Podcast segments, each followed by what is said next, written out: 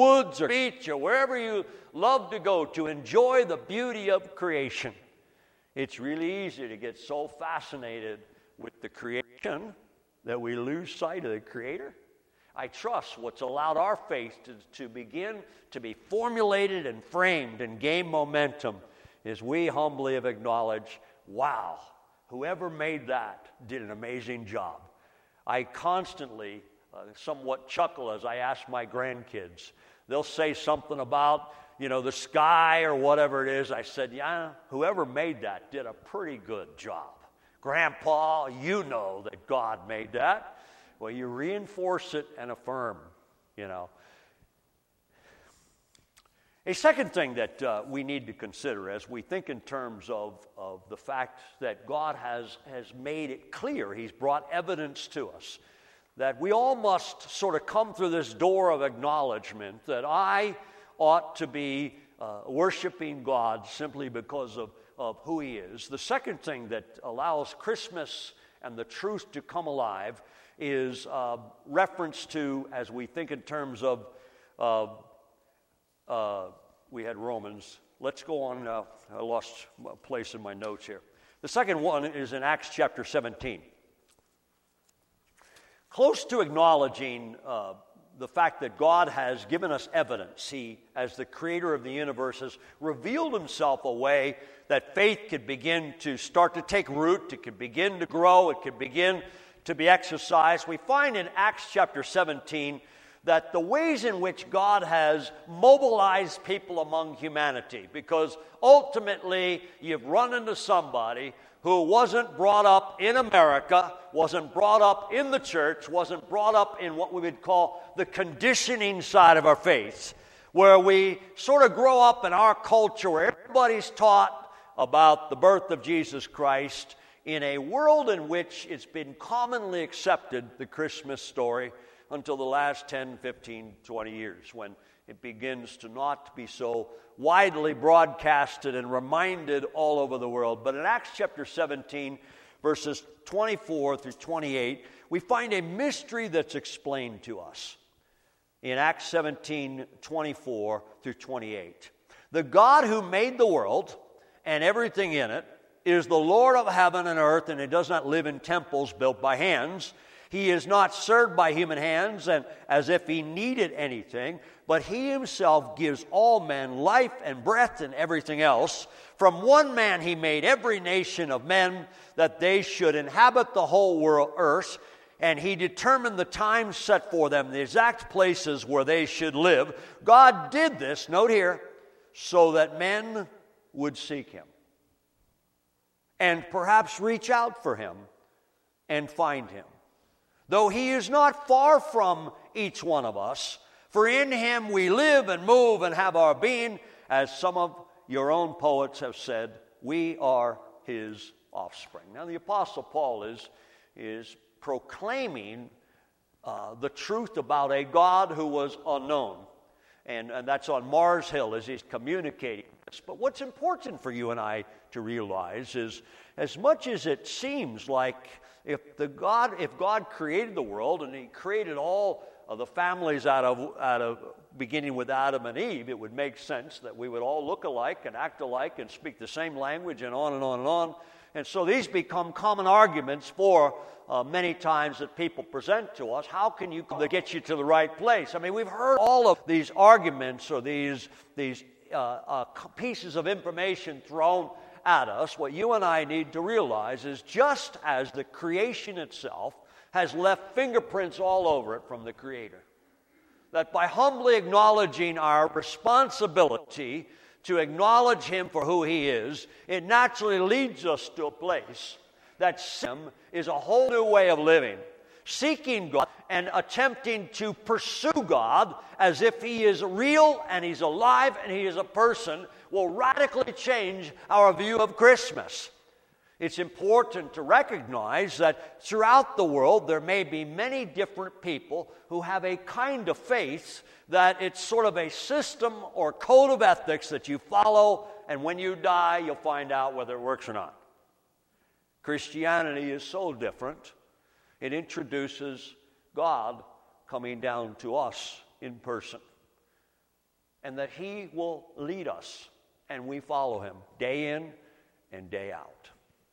And the way we experience Him, even though He is invisible to us, we pursue Him, seeking Him, searching. Some of the key ways that begin to open up the hearts and the life of each and every one of us is we begin communicating to Him in simple terms Lord, you show me the way. You let me know how to find truth. You guide me. To teach our children is a huge advantage.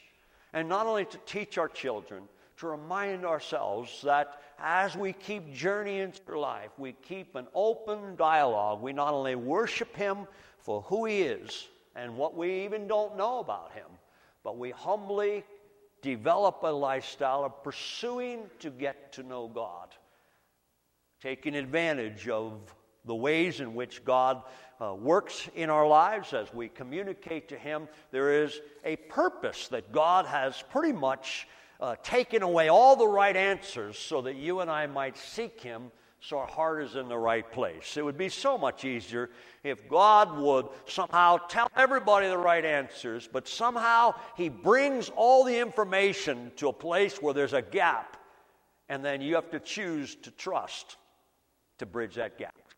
That's the beauty of seeking is in the process of a cry to God, in the process of a search for Him, the bridge is built, the evidence becomes clear, so that we who pursue God, actively seeking Him, getting to know Him, to experience Him, will discover things about God that there's no other way to discover it. You know what it's like to try to teach people, to explain to people and you feel as if you're making progress, and all of a sudden there's this invisible barrier. You can't take a person completely to Christ. You point, there he is. To begin to search for him ourselves is what bridges that final step. It's what opens the awareness of who he really is. God has called, he's created every one of us to be seekers of who he is. So we see, recognize, and, and when we look at creation, it, it's, it's maybe tempting to get excited about the beauty of creation and, and somehow maybe miss the beauty of the person of Christ. It's Christmas that brings that back together. We humbly come to a place we acknowledge, I choose to worship the Lord. And I, second of all, is I choose to trust that as I seek Him, I will find Him. As I pursue Him, I will get to know Him. And uh, so God begins to open uh, those doors. It's the shepherds that demonstrate this going to see this child. Not only do the kings come to represent that, that need of, of worship, but they also came seeking him. But as the shepherds heard, we've got to go see this great sight. How about in Proverbs chapter 16? Because now we get to some of the, the, the struggles. Because there's been another thing that's fascinated me as I, I, attempt to encourage people that are beginning to formulate their faith is there seems to be uh, some who constantly struggle with just the idea of God. That's one group of people that we all sort of have to go through that at some point is to work through some of those struggles ourselves and let our faith rest upon the fact that we can see it in creation and we can clearly understand it as that as we begin to avail ourselves into a pursuit of God. But then we find another group of people that they can see the existence of God and they can understand the realities of truth. It's just that somehow there's a difference between a real relationship of heart to heart and simply a head thing going on. We've all run into people, they know all the answers about what the Bible teaches. They know they can explain it quicker and better and faster than you and I. It's just somehow the heart never quite get connected. Well, the Bible begins to indicate to us that there are also some things that by humbly coming to Him at Christmas, it changes your heart. Proverbs chapter 16, verses 2 and 3. Proverbs chapter 16. One of these examples are verses 2 and 3. All a man's ways seem innocent to him, but motives are weighed by the Lord. Commit to the Lord whatever you do, and your plans will succeed. There's something within each and every one of us that's real. And sometimes our system of faith may not always include the reality of the motives that make us tick and everything else. We all may come to God for somewhat self centered reasons, but we trust that at some point we also have some honest reasons. We really want to know the truth. We want to uh, come to God for one particular pure reason, and that is to acknowledge His greatness and the reality to He is, but sometimes our faith still has its hand out to see what we can get out of the deal. Um, as we continue to develop faith, what affirms your faith isn't so much what you can get out of the deal. What affirms your faith is the motives of our heart. And God, as He recognizes that humble genuineness, credible pursuit of Him, you and I are going to walk away with a blessing upon our lives. But it's possible to, to have a Christmas idea that it's all about me and somehow it's all about getting something that somebody might give to me, and we can lose sight. And that's really what, what probably turns most people off about that idea Christmas is it's really a time of an enormous amount of greed and uh, self whatever it might be as we and, and obviously the, the world on its evil side would gladly love to to create the idea that christmas has nothing to do about the one who literally gave everything for us but it's important that as we develop our faith and as we deepen our resolve to be uh, those that are worshipers of God and also seekers to get to know Him and experience Him, that the motive of the heart is something that God has always promised to bless. It's coming to this season and once again allowing the motives of the heart to be sifted so that God's blessing and favor could once again fill us with that deep, genuine assurance. God not only sees our hearts, but as our hearts respond to Him, we're going to walk away with a deeper assurance that these things are so. Figuring out the story of Christmas isn't necessarily going to change our lives. But if our hearts come to the Savior, He will fill them with His very own life. It's important that we allow the beauty of Christmas to get to the issue of the heart. And that's what we begin to see in so many of the Christmas stories the preparation of very sincere, devout, humble people begin to, to pursue the, the reality of what is taking place. And their lives were deeply impacted and changed. God confirms and affirms in our heart as that our hearts begin to open up uh, to Him. Another one that's uh, maybe uh, used interchangeably with the heart, but we're going to touch upon it anyway. 2 Corinthians chapter 4 and verse 2. 2 Corinthians chapter 4 and verse 2. There's times in your discussions about the Christ and what he means to you, there's times in your searching and trying to understand the things of God that there's people that seemingly still have this barrier and we obviously want that barrier to be bridged uh, uh, on behalf of the people that you really care for. Those also are people who come with valid questions. How do you really know? How can you really be assured about your faith? And, and uh, you know, they seemingly come saying, just help me get through this. And I, I truly will trust God and I'll follow Him. And there's times that you may have to simply stop and say, but in your conscience, you know it's true. A lot of times the fight really isn't about what's deep within us. The fight quite often is what's right here. There's this wall of defense. Notice how the Apostle Paul mentioned, he says, This is how the gospel gets presented in 2 Corinthians 4, verse 2. Rather, we have renounced secret and shameful ways. We do not use deception, nor do we distort the word of God. On the contrary, by setting forth the truth plainly, we commend ourselves to every man's conscience in the sight of God. That's an amazing statement to realize that it might be tempted to use a couple extra gimmicks and gadgets to get people to believe in you. You might have a tendency to uh, flip through TV channels and realize some of the ways that the gospel is presented and all the promises that you'll walk away a rich and a successful and whatever kind of person if you just believe the gospel. The gospel itself is presented, it's to your conscience. And somehow in the conscience, we are well aware that God has placed eternity in the hearts of all humanity. And if you can pull somebody aside from some of the very arguments they present and look them in the eye, square in the eye, and say, You cannot honestly tell me that you don't know deep down inside what truth looks like. The conscience has been formed and shaped by the Creator Himself. Amazing thing is, we think of one Christmas story where the wise men came and they, they, in essence, called all the religious leaders together and asked them a serious question Where is the Christ to be born?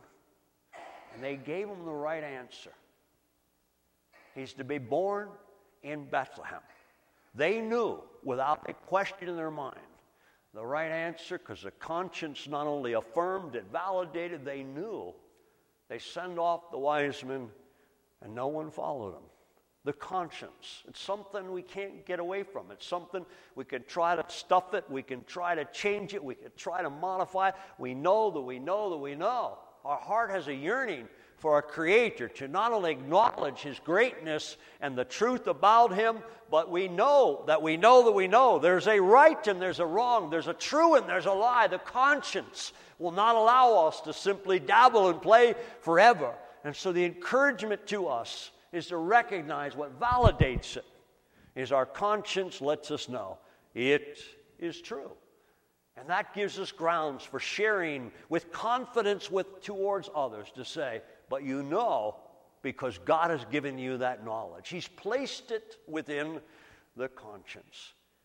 Another one that's important for you and I to realize is that even though we may have come to this place where the truth about the Christ is real, that somehow the limitations in life might seemingly uh, give us a feeling, but I can't understand how I move on from here. Look at 1 Corinthians chapter 2 and verses 12 through 14. As we journey on this Christmas, I trust that we might humbly consider not only the significance of all the symbolism we have, but to come to the place when we say, what do these things mean to the inner man? What do they mean to the heart in which is attempting to respond to God? 1 Corinthians chapter 2, verses 12 through 14. We have not received the Spirit of the world, but the Spirit who's from God that we may understand what God has freely given us. This is what we speak, not in words taught by us by human wisdom, but in words taught by the Spirit, expressing spiritual truths in spiritual words. The man without the Spirit does not accept the things that come from the Spirit of God. They're foolishness to him. He cannot understand them because they are spiritually discerned. The flip side is that as we begin to come to faith, God has already promised, I will give you my Spirit. He will pour out upon us His Holy Spirit. And so the things that are seemingly foolishness one day all make sense the next day. We depend entirely upon the leading and the, the, uh, the revealing power of God's Holy Spirit. There's just some things that when you look at the scriptures and you try to understand them, they may or may not make sense, but the Spirit of God has come to interpret. He has come to explain. He has come to reveal. And so we are clearly dependent upon that. And one of the most powerful ways of communicating to your children, your neighbors, friends, the realities of the gospel to pray for them as much as you try to convince them. Pray that the Spirit of God would allow the foolishness of what seems to create barriers to become the acceptance of this sacred truth. God, through His Holy Spirit, has not only given us the written word, but He has enabled us to understand the beauty of what all these words mean. It makes perfect sense to me when I realize, as the best scholars that you could find on YouTube or wherever you find, you look, You listen, but unless the Spirit of God connects the dots, there's going to be a huge hole in the equation of Christmas. But when God's Spirit begins to move, and you begin to sense in your heart, you begin to sense in your mind, your conscience is at work, your heart is beginning to be changed, it becomes so clear to us because His Spirit has assured us that He would bear witness with our spirit. It's a supernatural thing. Just as Christ came supernaturally, the truth to you and I is granted to us also supernaturally. And that way it is demonstrated, expressed to others around us. It's supernaturally, but that does not minimize the assurance these things are so. As a matter of fact, some of us, as we've been following God for quite a number of years, do not seemingly struggle on whether it's true or not. What we often still struggle is whether or not we're going to keep worshiping Him and let Him be the Lord of all. It's easy to kind of get caught up in the flow of things and lose the beauty of that real first love we had with Jesus Christ and allow that first love to be maintained and cultivated in a fresh way. If anything, let's look at uh, Ephesians chapter 2 as one final concluding component. As much as we realize we live in a world that Christianity has not been always the greatest testimony, you and I can settle today that we won't let that happen in our own lives. We need to trust that God's grace that has been poured out upon us has given us, through a genuine pursuit of Him, the ability to experience a changed life. Your greatest argument to anyone was, You might remember me a few years ago. This is where I was, but today, this is who I am. People can argue with a lot of pieces of information. They can say, Yeah, I got on Google and I found a website that proved everything you said is wrong. They could tell you all kinds of things that can seemingly cause us to say, Man, I thought I was helping them by pointing them here. Or they can pick up the same Bible you give them and find 10 reasons or what they would call contradictions to say it can't be true because all these pieces somehow don't seem to fit to, together. But no one can argue about a life that's been changed. Ephesians chapter 2, I'll read verses 1 through 10. As for you, you were dead in your transgressions and sins in which you used to live when you followed the ways of this world and of the ruler of the kingdom of the air, and the Spirit who is now at work in those who are disobedient. All of us also lived among them at one time, gratifying the cravings of our sinful nature, following its desires and thoughts. Like the rest, we were by nature objects of wrath. Verse 4 But because of his great love for us, particularly the Christmas story, God, who is rich in mercy, made us alive with Christ even when we were dead in transgressions. It is by grace you have been saved.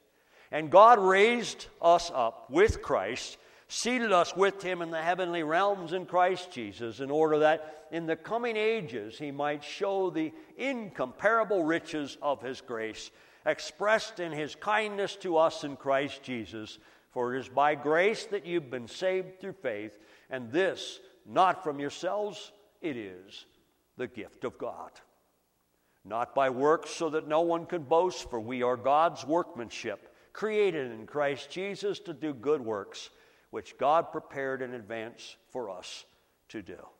We should never underestimate the beauty of all the evidence in the world around us, particularly the beauty of a life that's been changed. And I'm fully confident as God has begun this good work in your life and He's completing that work, and you and I keep growing, that the evidence isn't something that you and I need to race from one corner of the world to the other to figure out the mystery to Christ. It seems to get settled when we bow our knees and say, Lord, I've come to worship you. And in the process of worshiping Him and having a relationship with Him, you and I are walking testimonies to the world around us. To say there may not be a whole lot of good examples, as people might argue, but we ought to confidently say, You just watch me. You'll get to see all about me. It won't be always perfect, but my eye's going to stay on the one who is. And that's the essence of Christmas, as we've come as sinners in desperate need of a Savior, that we have come to a place where we continually acknowledge the need to keep our hearts in the right place. But one thing is, God is at work in our lives. And people see that. They recognize the beauty of your journey of life. They see the changes taking place. Most importantly, what I think people are really looking for is do you and I really believe this stuff? And I trust we have a hearty amen to say, yes, I do. When people see that your faith is credible and it's genuine, it's, it's solid, people begin to say, all right. Father, we thank you that you had a plan unfolded to reveal to the world the realities of your great plan of salvation. And it seems like many people never quite understood it, but we're thankful for those that did, that handed down that faith to us. We thank you that that faith has become real to us, alive in us, and we can share it like we've been there. We thank you, Lord, that though it happened thousands of years ago, you're still at work in our lives today. We commit ourselves to you this season, we pray as well, that it might indeed be a time of rich blessing as we fellowship together and we worship our King. In Jesus' name, amen. God bless you and have a, a great day.